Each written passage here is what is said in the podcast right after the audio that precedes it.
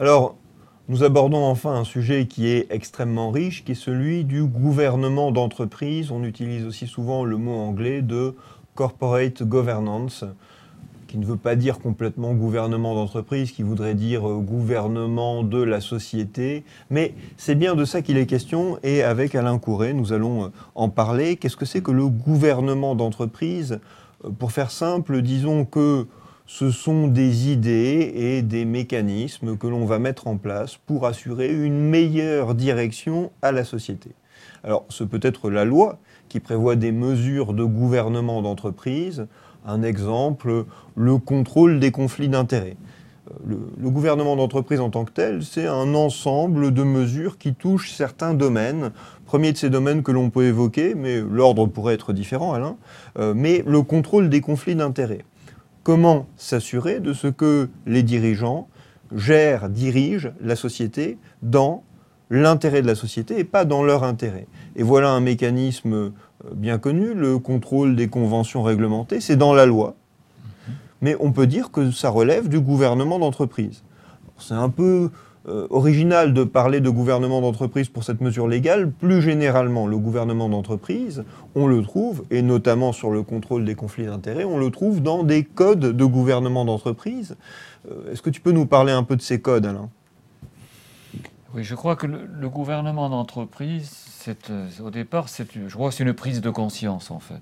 C'est plus ça qu'autre chose.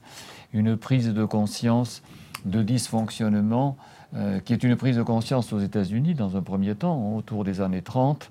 Puis euh, on retrouve cette prise de conscience plus tard, autour des années soixante. On la retrouve hein, au Royaume-Uni, euh, autour des années quatre-vingt-dix. Et au fond, on va la retrouver en France un petit peu plus tard.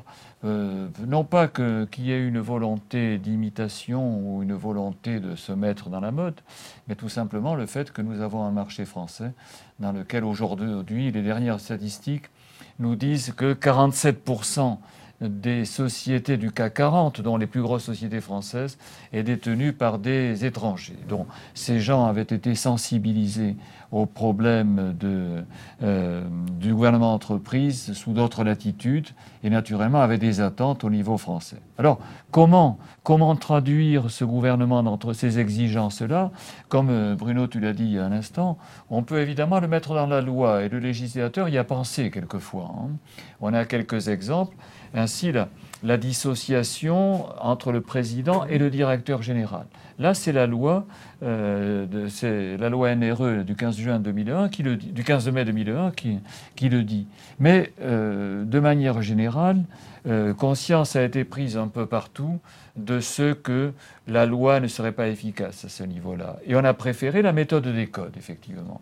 Seulement, avec des, des méthodologies d'approche extrêmement différentes, parce que le code euh, peut être soit, soit l'expression d'une espèce de volonté de place, hein. C'est un mmh. petit peu le cas aujourd'hui euh, en Allemagne et dans d'autres pays, où on va réunir divers experts et où l'on produit un document qui est représentatif d'un sentiment général de place. Ce n'est pas totalement démocratique, parce que si démocratie il y avait, c'est l'Assemblée nationale qui devrait le faire, mais euh, globalement, tous les représentants des intérêts, des divers intérêts sont rassemblés. On peut aussi le faire euh, de, d'autres manières, et s'agissant de la France, c'est un syndicat, au départ, ce sont deux syndicats en réalité qui ont, qui ont pris la décision de proposer un premier code, hein, ce code euh, A F E P-MEDEF, Euh, qui aujourd'hui s'est imposé naturellement, d'ailleurs faute de concurrence véritable, parce que fabriquer un code c'est compliqué, ça demande, et surtout lui donner de l'autorité, ça prend beaucoup de temps, lui donner de la crédibilité. Donc aujourd'hui ce code est presque exclusivement, euh, est, est la seule source, je dirais pratiquement, de, de règles de gouvernement d'entreprise, euh, avec évidemment Euh, la, la nécessité de prendre en considération le fait que ce code, émanant de deux syndicats pour l'essentiel, n'a pas la représentativité que l'on pouvait évoquer euh, tout à l'heure, euh, en évoquant par exemple l'exemple allemand. D'accord, donc ça c'est le code A F E P-MEDEF, dernière version juin deux mille treize, c'est le code qui est le plus suivi par les grandes, les plus grandes des sociétés cotées. Nous avons un autre code qui est le code dit Middle Next, Next.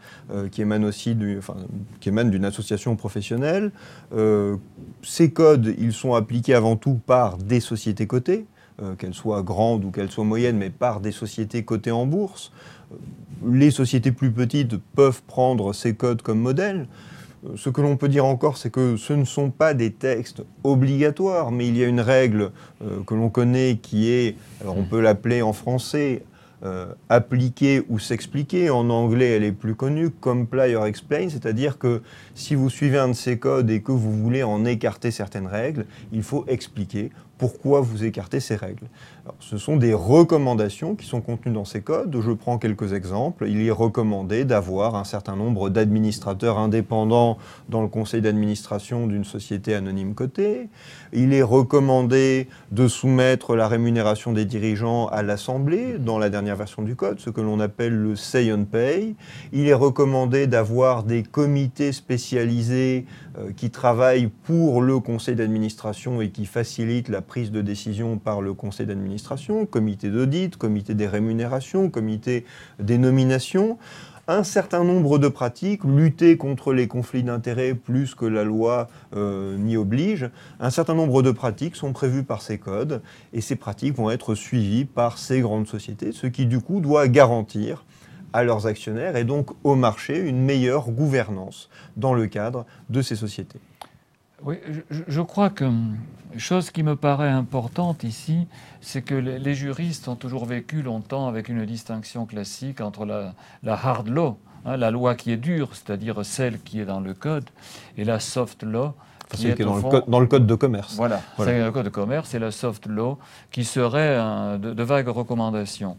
Or, manifestement, on est très très loin de cette logique aujourd'hui parce que derrière la recommandation, il y a une espèce de logique qui s'est mise en place et qui fait que le non-respect euh, va se traduire par des sortes de dénonciations, parce qu'on va avoir soit un rapport de l'autorité des marchés financiers tous les ans qui indique ce qui lui paraît être une déviation. Les, les, l'A F E P-MEDEF, de son côté, a déjà mis en place euh, un, un rapport qui, lui, est, est tous les deux ans, mais plus récemment a mis en place une instance de surveillance, ce qui veut dire que la recommandation qui n'est pas respectée est une recommandation qui, tôt ou tard, va être dénoncée. Elle va être dénoncée, elle va être reprise, et euh, au-delà même de cette simple dénonciation, il y a le pouvoir d'influence direct qui va s'exercer parce que telle entreprise qui ne respecte pas sera convoquée euh, pour pouvoir, avec l'obligation de s'expliquer. Donc attention, le mot recommandation ici est un mot très doux pour exprimer une réalité qui est plus brutale, me semble-t-il. Une, une recommandation contraignante. Une recommandation guillemets. contraignante. Merci Alain. Merci Bruno.